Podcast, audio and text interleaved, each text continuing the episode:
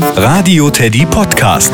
Nachgefragt. Mit Arne, hallo. Kennt ihr das auch? Einschlafen ist in diesen Tagen echt schwer. Und wenn es nicht klappt, dann gibt es dazu auch noch Ärger von Mama und Papa. Genau das Problem hat gerade Franklin aus Potsdam und fragt, ob solche Schlafschwierigkeiten normal sind. Ja, sind sie. Der Sommer ist sogar die Jahreszeit, in der wir alle am wenigsten schlafen. Und das hat zwei Ursachen. Das Licht und die Hitze. Fangen wir mal mit dem Licht an. Ist es dunkel um uns herum, bildet unser Körper einen Stoff, der uns müde macht, das Schlafhormon Melatonin. Wir werden schlaffer und langsamer und sind bereit einzuschlafen. Wenn es draußen aber nicht dunkel wird und vielleicht im Schlafzimmer auch nicht ganz dunkel ist, dann bleibt das Wachhormon Serotonin im Körper aktiv.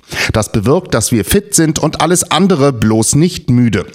Dabei ist es übrigens egal, ob die Augen offen sind oder zu, das Licht wirkt so auch bei geschlossenen Augen. Dazu kommt die Hitze in diesen Tagen. Ab einer Temperatur von 18 Grad im Schlafzimmer ist unserem Körper einfach zu warm. Denn zum Einschlafen senkt unser Körper seine Temperatur etwas runter. Um das zu schaffen, muss er Wärme abgeben. Wenn das nicht klappt, weil es im Zimmer zu warm ist, ist Einschlafen unmöglich.